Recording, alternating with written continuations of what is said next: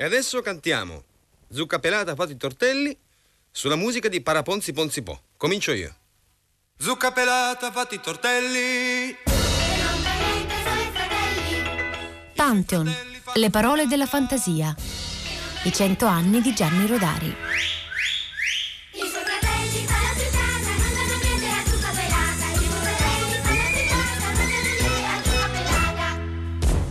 Vorrei dare lì un esempio di, di come intendo io un'analisi completa, dal mio punto di vista di, di tecnico di fantastica, non di psicologo, no? Esempi di analisi completa delle storie inventate dai bambini da tecnico della fantastica qual era Rodari e si considerava uno che questi giochi li ha fatti migliaia di volte fino a farli diventare il suo lavoro, lo sentiremo dire, e ne abbiamo ascoltate di queste analisi nelle puntate precedenti di questa serie di trasmissioni che gli stiamo dedicando eh, nel centenario della nascita a 40 anni dalla morte e ne continueremo ad ascoltare, continueremo a seguire il filo della sua grammatica della fantasia dipanato giocosamente da Rodari in queste giornate del 72 a Reggio eh, davanti agli insegnanti, gli operatori culturali delle scuole d'infanzia, mm, giocosamente perché li abbiamo sentiti, li sentiamo partecipare eh, quasi come i loro bambini delle classi, delle scuole chiamati negli stessi giorni a sperimentare quelle tecniche che gli proponeva Rodari,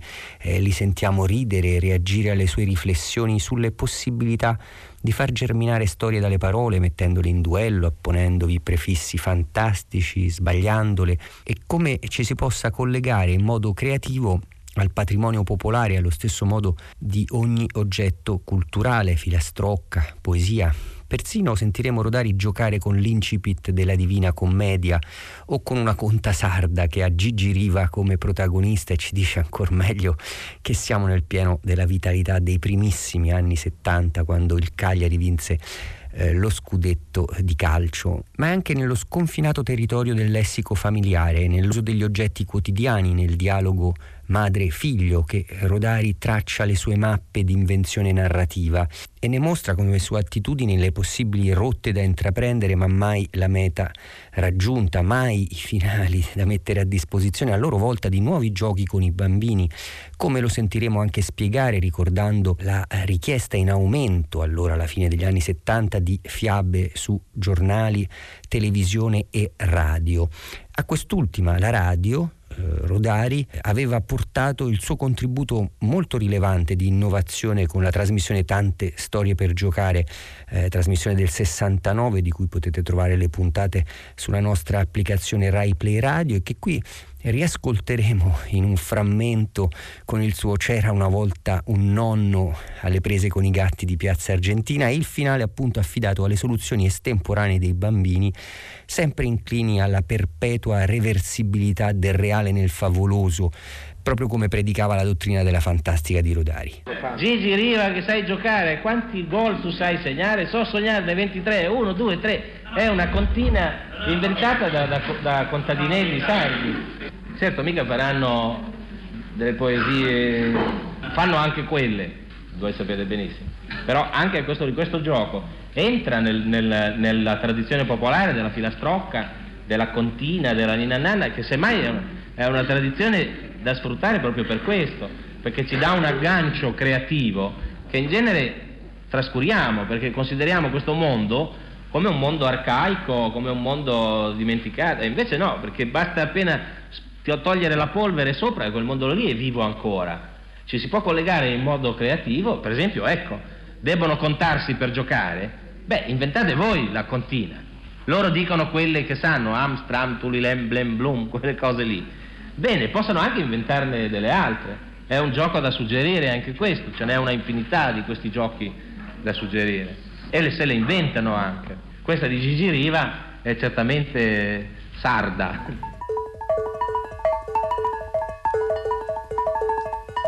Nelme, Zodel, Camindi, no? Stravi. Allora, stravi diventa la parola mindi, minde inglese, mente, mi viene fuori. È un lavoro molto più complesso. Parte dalla divisione in sillabe diverse da quelle del significato logico. Ma noi lasciamolo questo e partiamo con assonanze. Possiamo partire dall'ultimo, invece che vita possiamo scrivere vira, è ancora una nave che vira, questa nave ce la porteremo dietro per un pezzo. Posso scrivere voto, vate, voto, va. Ecco, allora qui il camin può essere un camino, camin invece che cammin, ecco, non lo so, mezzo sarà mese, eh? Mazzo, mazzo.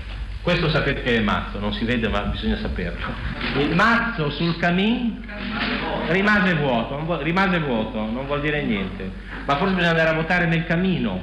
Io già la storia ce l'ho qua. Bisogna andare a votare nel camino. È un paese dove votare è molto difficile. Si vota soltanto, invece di inserire la scheda nell'urla, bisogna inserirla nei comignoli la gente deve andare sui tetti e mettere il voto. Nel... C'è il cammino del Partito Comunista, il cammino della Democrazia Cristiana. Vedi che ridi. E viene fuori da Dante. Guardate che non è, è pratica, è tecnica, non è che a me mi vengono in mente perché ho immaginazione, è perché io questo gioco l'ho fatto migliaia e migliaia di volte, cioè la, per me è lavoro.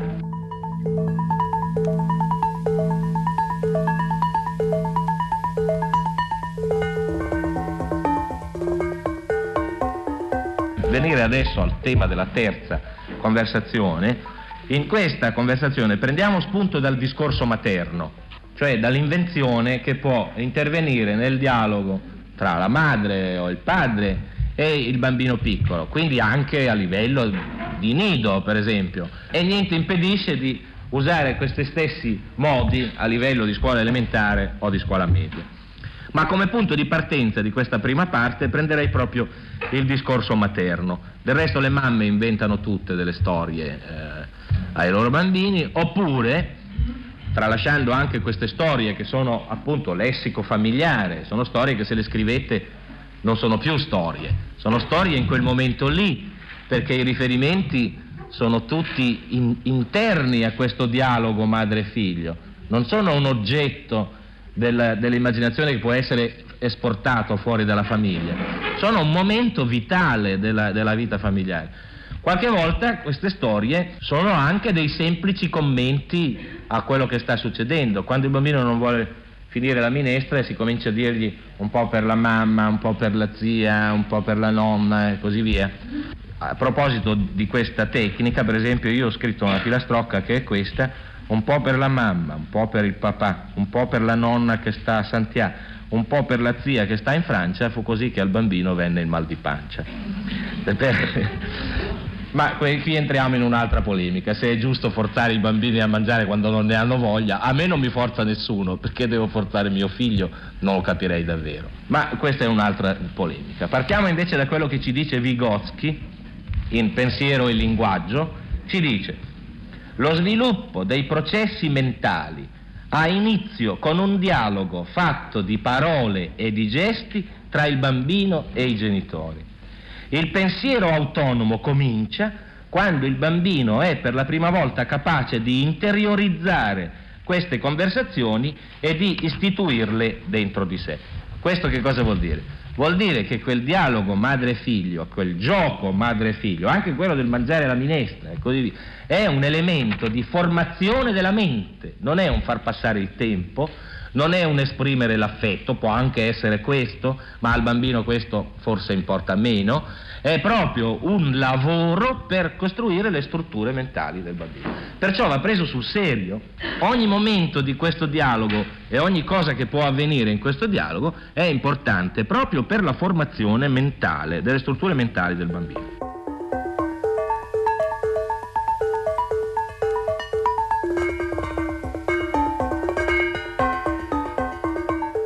Quando il bambino mangia, il primo oggetto mi sembra che sia il piatto, il piattino, il cucchiaio, eh, la scodellina se sta mangiando e così via. C'è anche un modo di considerare freddamente, scientificamente questa possibilità. Abbiamo un piattino, che storia può diventare un piattino? Un piattino si solleva facilmente, un piattino vola, ecco, allora lo facciamo volare. Siamo lì, stiamo parlando col bambino e il piattino vola, dove va? E il bambino dice dalla nonna, cosa va a fare? E va a prendere le caramelle, oppure va dal papà che sta a lavorare. e così via. Eh, vola il piattino. Io mi alzo, lo faccio volare per la stanza e servendomi del piattino faccio riconoscere al bambino gli oggetti. Dove va il piattino adesso? Va sulla finestra, va sulla, sul televisore, sul frigorifero, non so.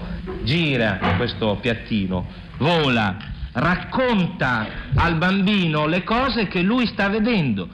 Questo le mamme lo fanno in modo spontaneo. Si tratta di vedere che questo è una cosa importante e che può essere fatta in modo eh, volontario e pianificato. Il cucchiaino può essere il pilota di questo piatto. Dove vanno? Non lo so, adesso poi la storia può continuare, diventa soggettivo, diventa legato a quel bambino.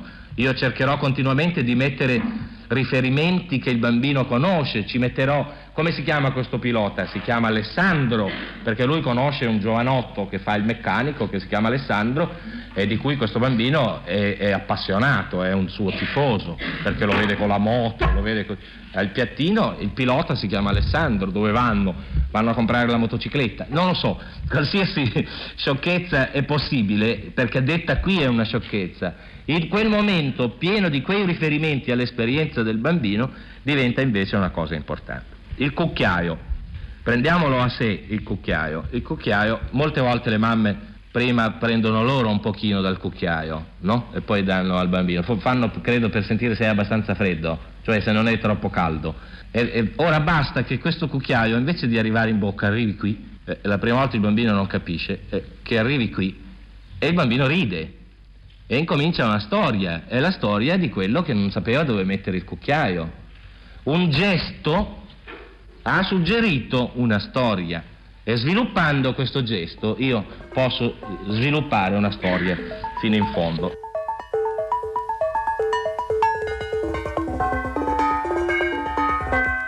Storia universale. In principio la Terra era tutta sbagliata. Renderla più abitabile fu una bella faticata. Per passare i fiumi non c'erano ponti, non c'erano sentieri per salire sui monti, ti volevi sedere? Neanche l'ombra di un panchetto. Cascavi dal sonno? Non esisteva il letto. Per non pungersi i piedi, né scarpe né stivali, se ci vedevi poco non trovavi gli occhiali.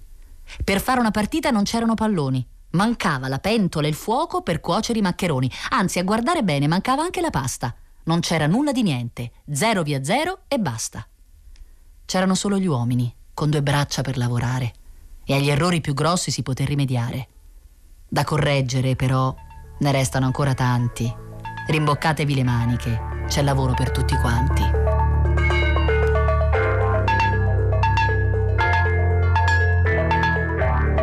Mi sembra che la richiesta di fiabe da parte dei bambini non è mai cessata, semmai forse è aumentata perché adesso molti più bambini hanno imparato a leggere. Una volta avevamo anche tanti analfabeti che non potevano leggere. Collaboro al Corriere dei Piccoli e la richiesta di fiabe al Corriere dei Piccoli è continua. I bambini chiedono fiabe alla televisione, chiedono fiabe alla radio. Per il bambino piccolo la fiaba non è un'evasione, è proprio uno strumento per arrivare alla realtà. Per esempio, può essere considerata la fiaba una introduzione al linguaggio. Noi gli diciamo molte parole quando gli raccontiamo una fiaba e impara molte parole ascoltando una fiaba. Un'introduzione al mondo della storia. C'era una volta, noi gli diciamo. Da questo c'era una volta della fiaba, lui può passare poi al c'era una volta della storia. C'era una volta Policino, c'era una volta il tempo della nonna e allora non c'erano le macchine, non c'era l'elettricità e così via. Una introduzione al mondo dei sentimenti umani. Nella fiaba c'è il buono, il cattivo, il prepotente, l'ingiusto, il furbo e il bambino comincia a orientarsi in questo mondo dei sentimenti. Certo la fiaba si adatta poi, diventa comico, avventurosa, ecco il fumetto, diventa cinema, diventa anche fiaba per adulti. Io penso poi, ed è quello che mi sforzo di fare con il mio lavoro, che sia possibile di usare il vocabolario della fiaba per parlare ai bambini delle cose d'oggi, del mondo contemporaneo. Ci sono tante strade per entrare eh, nella realtà, si può passare dal portone, si può passare dal finestrino, forse i bambini si divertono di più a passare dal finestrino. Ecco, la fiaba è un finestrino per entrare nel mondo della realtà. Questo mi pare, per esempio, di averlo constatato anche lavorando in una trasmissione della radio che si chiama Tante storie per giocare, dove io racconto una fiaba che si ferma a metà e i bambini discutono su come mandarla avanti. Sì, l'ascolto perché mio fratello ne raccontano tante. Ne raccontano tante, poi ne avranno raccontate tante anche a te. Sì. Enrico, tu come? Io qualche volta, insomma, mi metto a sentire quelle che mio padre racconta a mia sorella. E che storie le racconta? Adesso le inventa. Se le inventa lui. Vedi che è bravo.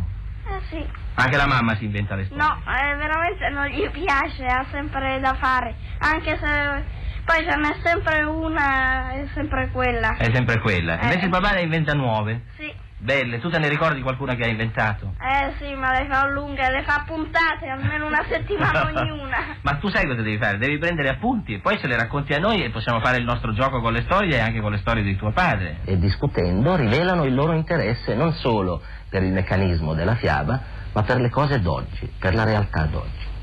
Ma soprattutto, secondo me, la fiaba è uno strumento di dialogo tra il bambino e il mondo adulto, la mamma, il papà che gli raccontano la fiaba, il nonno che gli racconta la fiaba.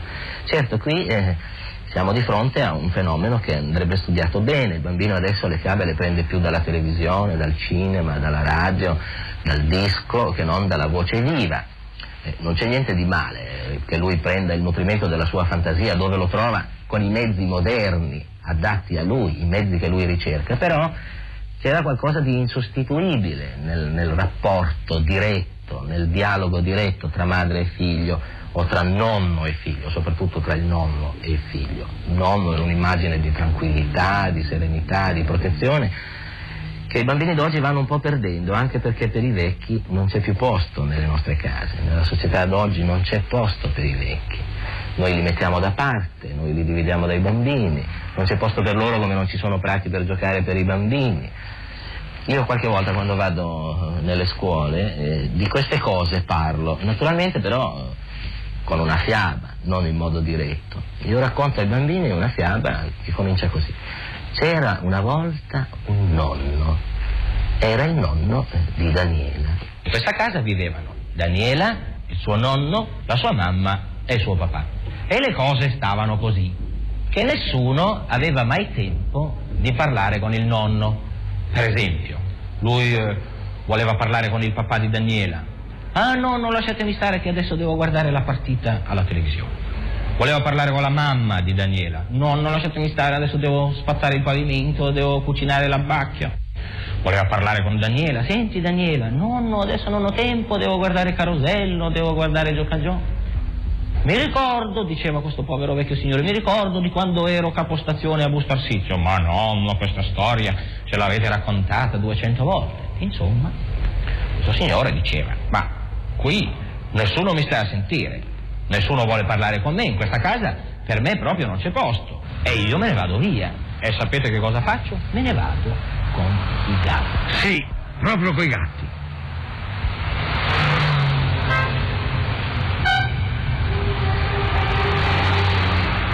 Col gatto. Uno come me, che è stato tanti anni capostazione a Bustarsizio. E va in piazza Argentina. Micio, micio. Piazza Argentina a Roma, in mezzo ci sono delle vecchie rovine romane e lì ci sono tanti gatti.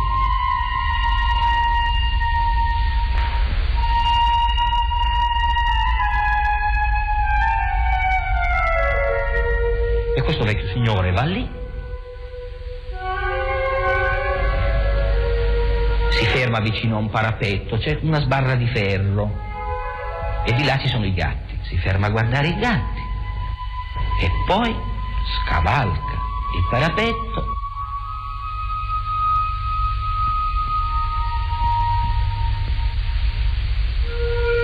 Va dentro in mezzo ai gatti e diventa. Un gatto grigio, con la coda, con i baffi. Non è più un nonno, è diventato un bel gattone. E fa conoscenza con gli altri gatti che stanno lì a Piazza Argentina. E così viene a sapere che ci sono dei gatti gatti, che sono figli di padre gatto e di madre gatta, E ci sono anche dei gatti che prima erano delle persone come lui, dei vecchi soli, della gente che nessuno stava a sentire, e tutti erano gente che a un certo momento si stancavano di stare in casa dove nessuno li voleva e dicevano io me ne vado via, me ne vado con i gatti. A questo punto la storia sarebbe finita. Ma secondo voi il gatto deve restare un gatto oppure deve ridiventare nonno come prima? No! Allora, come deve fare per ridiventare nonno come prima? Deve fare un salto indietro e ridiventa nonno. Problema. I confini della Toscana hanno uno sviluppo di 1330 km, di cui 329 costieri, 249 insulari, 752 terrestri che la dividono da Liguria, Emilia, Marche, Umbria e Lazio. La sua superficie è di 22.940 km quadrati, di cui 5.800 di montagna, 1.930 di pianura e 15.260 di collina. I fiumi della Toscana sono l'Arno, lungo 241 km, il Cerchio, lungo 103 km, l'Ombrone, lungo 161 km, il Cecina, lungo 76 km. Si domanda, quanto è alta la torre di Pisa?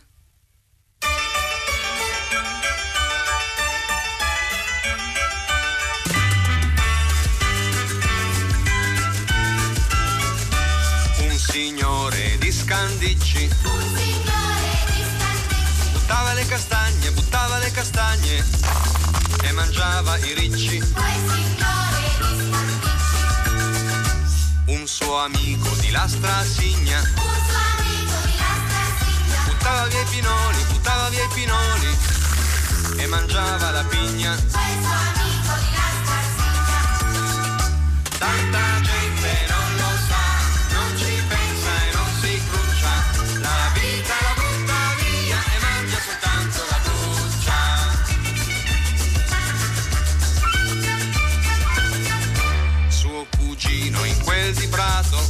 cugino in quel di Prato, buttava il cioccolato, buttava il cioccolato e mangiava la carta.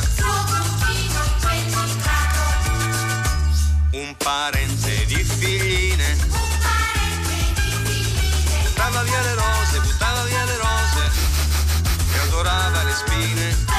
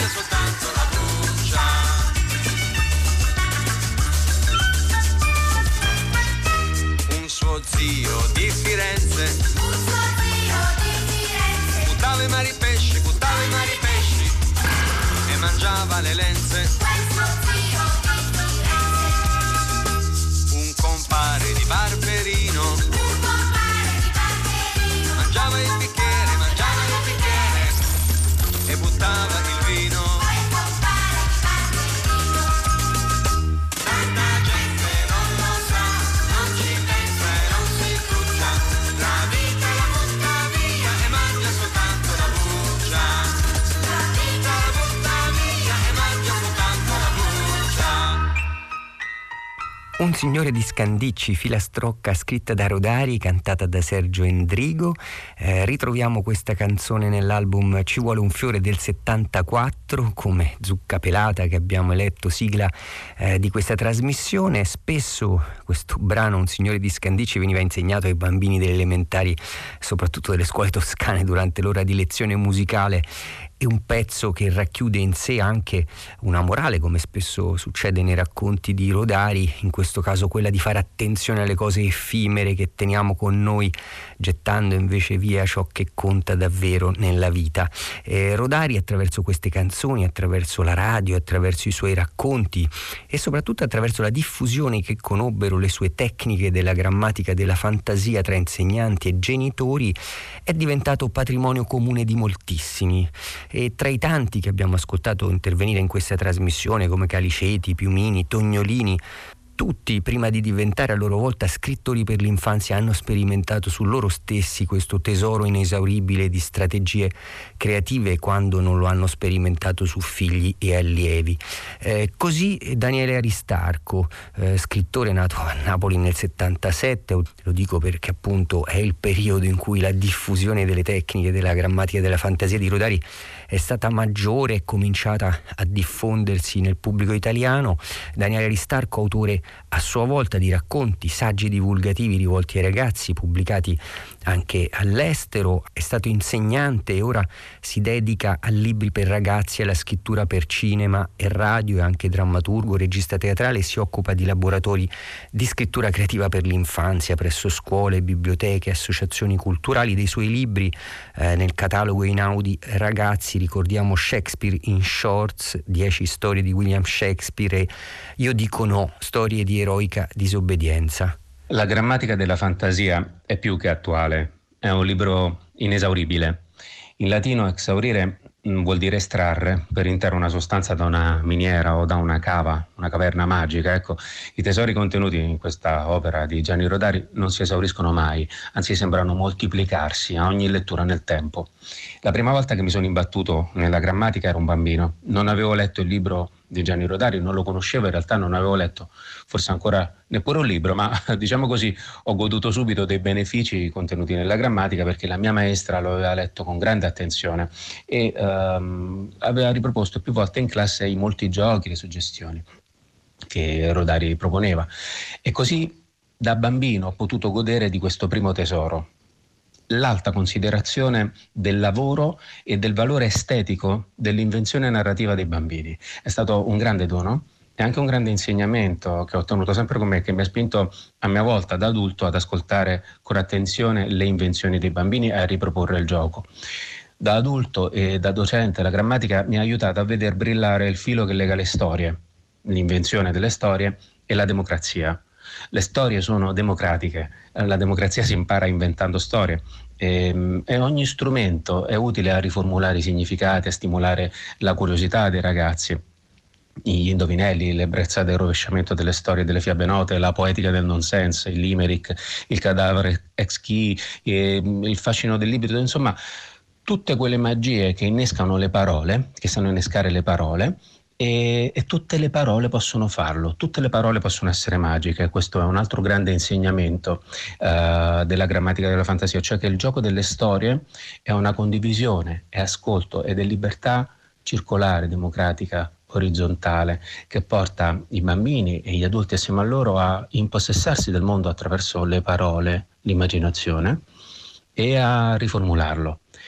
Da adulto poi, eh, quando ho cominciato a provare a raccontare storie, eh, potrei dire la mia pagina del cuore, è quella nella quale mh, Rodari riflette sulla natura materiale dei personaggi, eh, in particolare su quella di Pinocchio. Um, lui dice che un personaggio di legno va incontro a determinati rischi e a alcune caratteristiche specifiche, ad esempio deve guardarsi dal fuoco che può bruciargli i piedi, in acqua galleggia, il suo pugno è secco come una bastonata, se lo impiccano non muore e così via. E conclude dicendo: Se Pinocchio fosse di ferro, gli succederebbero avventure di tutt'altro genere. Ecco, questa sola frase eh, per me pesa più di milioni di letture e di riflessioni intorno all'arte della narrazione. Da questa frase sono partito e parto sempre chiedendomi di quale materia sono fatte le storie, di quale materia sono fatti i nostri sogni, di quali e quante materie siamo fatti noi stessi e forse l'arte del raccontare storie ci aiuta a rivelarlo, a rivelarlo a noi stessi. La grammatica della fantasia quindi è un libro inesauribile, è necessario, come la fiamma alla miccia, la miccia all'esplosione, come il fiato alla tromba, il colpo e il fulmine all'amore, come Rodari al gioco della fantasia. E con questo omaggio dello scrittore Daniele Aristarco alla grammatica della fantasia di Gianni Rodari si conclude questa nostra ottava puntata. Eh, Lorenzo Pavolini vi dà appuntamento a sabato prossimo e vi augura in compagnia delle curatrici Federica Barozzi e Benedetta Annibali una buona serata con l'ascolto dei programmi di Radio 3. E per finire, Fra Martino Campanaro.